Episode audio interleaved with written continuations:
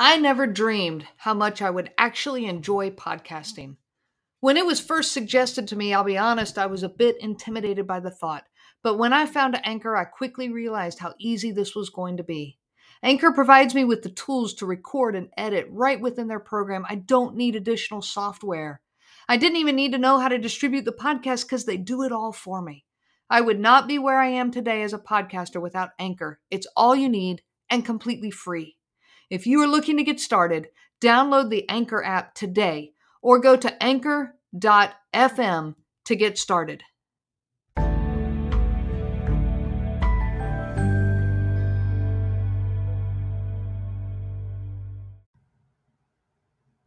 How in the world do we set boundaries with a covert narcissist? How do we protect ourselves from all the damage that they are doing? The boundaries that we need to set are for mm. us, not for them. The boundaries are for you. I'm going to give you four boundaries today to consider and work on. I'm Renee Swanson, your host of the Covert Narcissism Podcast. Thank you so much for joining me today. So, how do we set boundaries?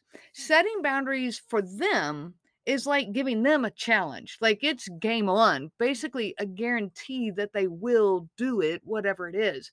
Uh, for example, one of the boundaries that I tried to set is hey, I do not want you to bring the alimony check to my back door. Please put it in the mailbox for me.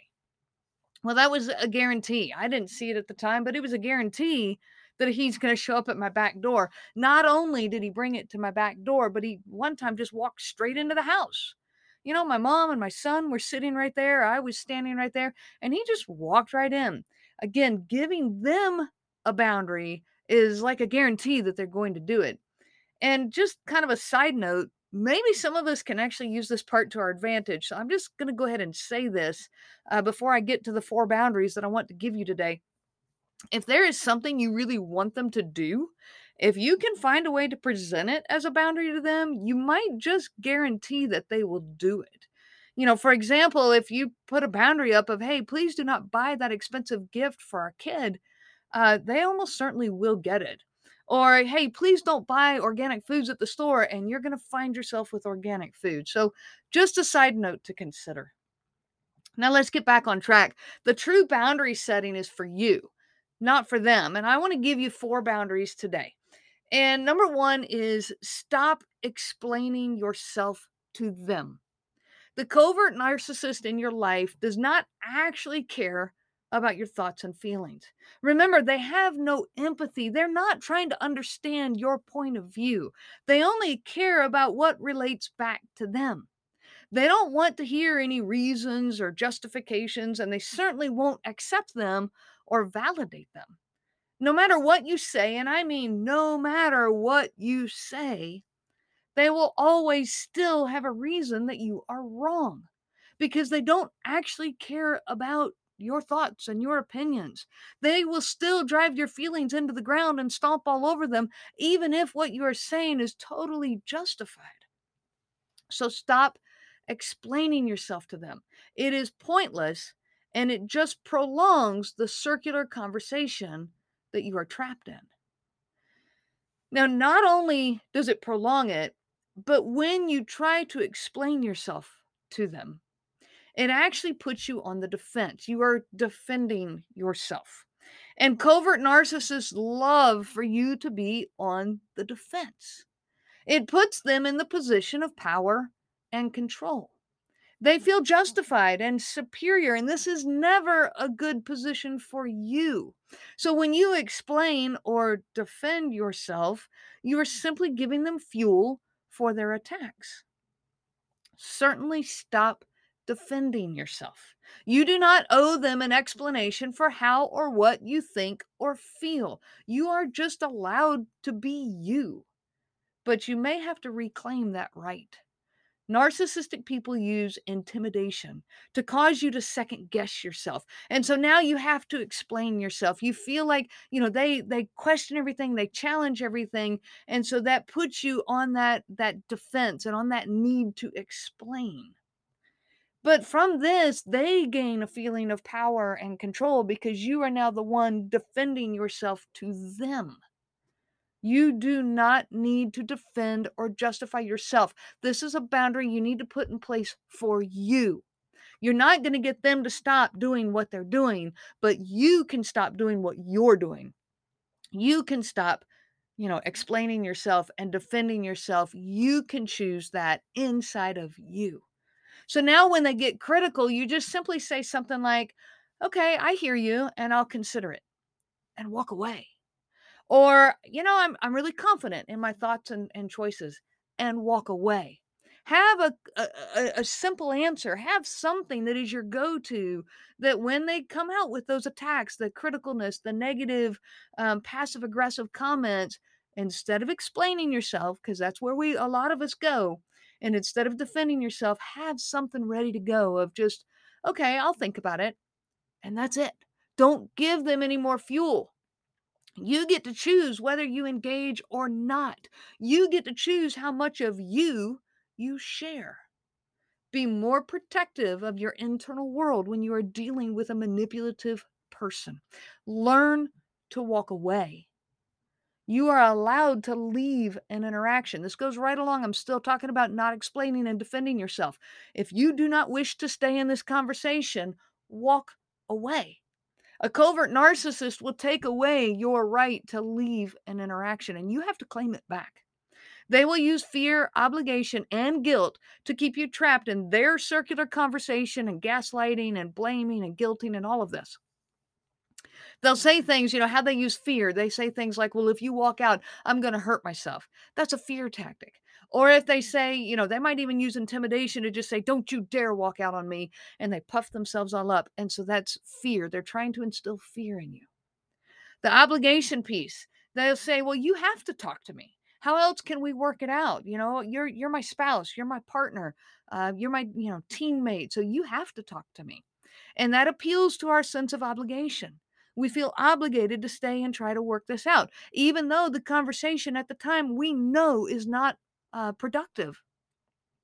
They'll use guilt, you know, sure, just walk out on me. I can see that you don't care.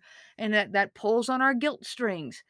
And, and so we feel, again, obligated and guilt kind of go hand in hand, is, is we feel like we have to stay. You are allowed to walk away when a conversation is not productive and you know from experience you know if you've lived these conversations you know they're not productive you know that that you know you're trapped in these circular conversations you have to learn to leave if you're new to this you can use you know like your phone as an excuse you know just like act like your phone buzzed in your pocket and go oh sorry i need to take this call and walk out before he even has a chance to you know ask who it is or whatever just walk out or go, you know, hey, I'm running late. I got to go. Late to what? I don't care. It doesn't matter. Late to getting in your car and leaving. If you're more ready to claim your freedom of choice as an adult, then you can be more honest and just say, I'm not having this conversation right now. This is not healthy for me. Or, you know, we can try to talk later when you are calmer or when we can be more productive. Maybe later we can be more respectful and, and constructive. And then don't listen to their threats, intimidation, or attempts to keep you hooked. They will try. Refuse to engage at this point, no matter what they do or say, and just walk away. Again, this boundary is for you, not for them. They don't have any. The second boundary is stop making yourself vulnerable to them. A covert narcissist will never allow themselves to be vulnerable. They see it only as a weakness and they they will use that weakness in you when you are trying to be vulnerable with them they will exploit that. They do not have the emotional intelligence to see that there is beauty in being vulnerable. People who are emotionally healthy they understand that vulnerability shows strength. It, it requires that strength to you know when you allow yourself to be vulnerable that it creates this connectedness and this intimacy with the other person and it's a beautiful thing. Without vulnerability, true intimacy does not exist. Because without vulner- vulnerability, everything becomes manipulated. It's manipulation and it's it's control and it's power. and and so we know as emotionally healthy people you see the value in vulnerability when you can put your guard down and be safe with this person it is a wonderful wonderful thing but when you're with a covert narcissist your own vulnerability just gets used against you over and over and over so you to protect yourself are certainly going to need to stop making yourself vulnerable to them I understand that it is in our nature. It is in our nature to be vulnerable to our partner. Because, like I said, that's how you build an environment of trust and intimacy. But every time you make yourself vulnerable to them, it puts them in a power position. It's an opening for manipulation and one upmanship. Remember, to a covert narcissist, everything is a competition. So they can't be vulnerable, even in their relationship with you. So how do we stop making ourselves vulnerable to them? You know, this goes back to what mm, kind of ties in with the first boundary is stop explaining yourself, stop defending yourself, stop, you know, being uh, overly honest with them yeah, you can be honest. I'm not telling you to lie to them, but stop being overly honest. Stop, you know, opening your heart to them. Learn to sidestep their intrusive questions or their negative comments or their passive aggressive remarks. There is an art to gracefully steering the conversation back to the safe topics, the topics they love to discuss or that make them feel good about themselves. I got really good at this art. I'll give you an example. You know, he was overly critical of me doing anything that did not involve him, even though for years I tried to include him. One of these activities was Tai Chi training. I really enjoyed, you know, training in Tai Chi. I had a, one-on-one uh, work with with an instructor. I was really happy with it, and I had tried many times to get him to come to that, you know, to that lesson and and join me in that training, but he would not do it. But he would bring it up in his little passive aggressive way of, yeah, you're just going to your Tai Chi again. Yet another thing you won't do with me, and, and on and on, all the stuff he would say. And it would open the door, you know, for me to defend my desire to train or to defend that I had asked him to come many times. But instead, what I would do is I would just start asking questions about the history of Tai Chi. You know, hey, yeah, where did Tai Chi originate again? He loved to show off his great knowledge. I would simply shift the conversation there and off he would go. It didn't matter that he'd already told me this stuff before or that it was stuff that I already knew. I didn't care. I was just trying to get the conversation back to a peaceful place. And by the time he was done sharing his amazing knowledge, the original issue was gone. It had disappeared out of mind, out of thought, whatever. It was just gone. So so learn to sidestep, learn to shift, learn to steer those conversations back to safe topics. Uh, this will give you that room to stop making yourself vulnerable to him to them. It will take away you know that need to explain or defend yourself and put it back in a safe space.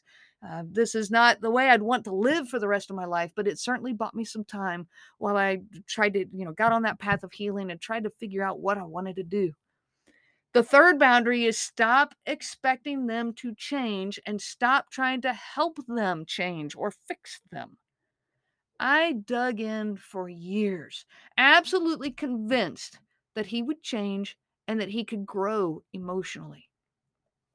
In fact, when I first started therapy, the therapy the, the therapist talked with me about narcissism and a lot of what he was saying lined up with what I was experiencing. There's no doubt about it. The the light bulbs were going off. But when he mm. said, narcissists never changed, sorry, narcissists never change, I told him right then that my husband is not a narcissist. He can change.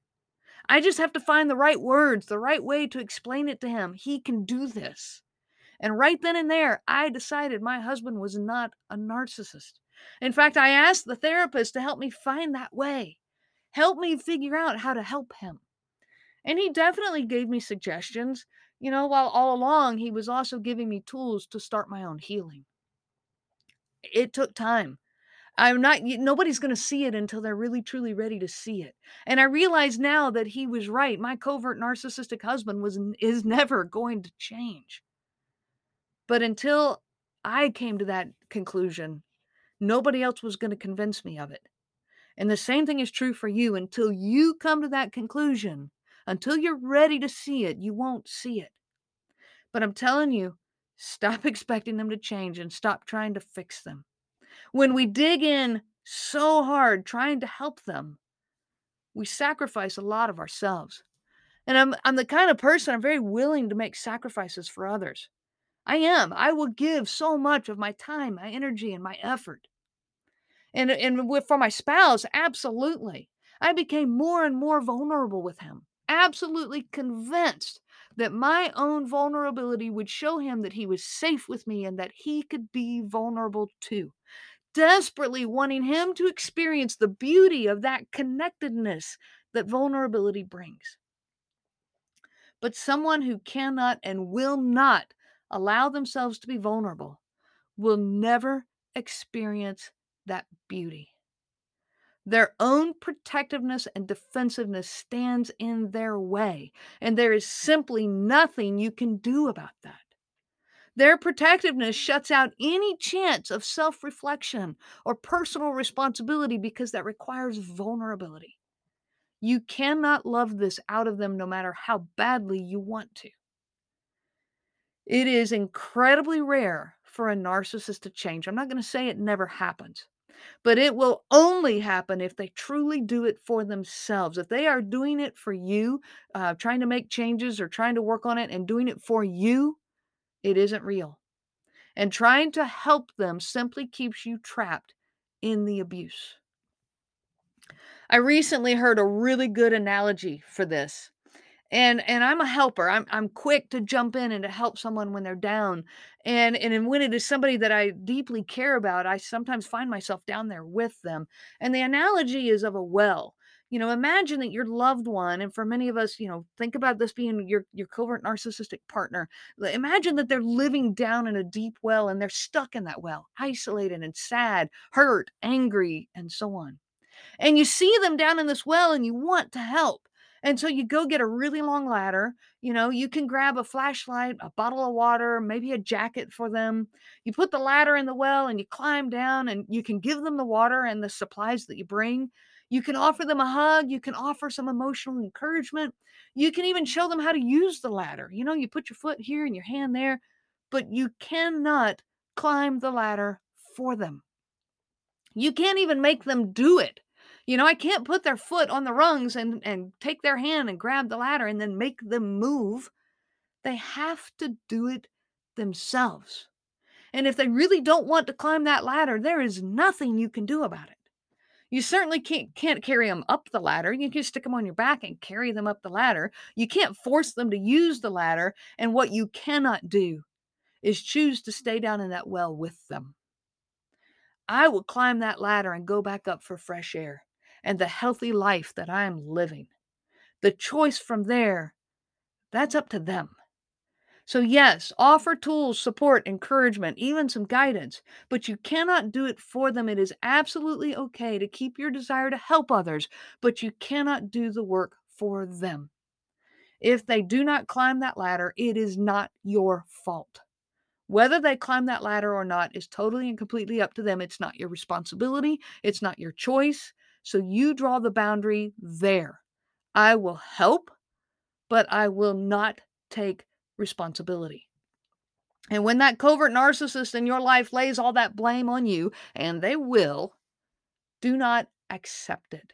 Do not internalize it. Do not ponder it or replay it over and over. Do not carry the guilt for it. Picture them down there in that well. You've provided help and support, and now the rest is up to them.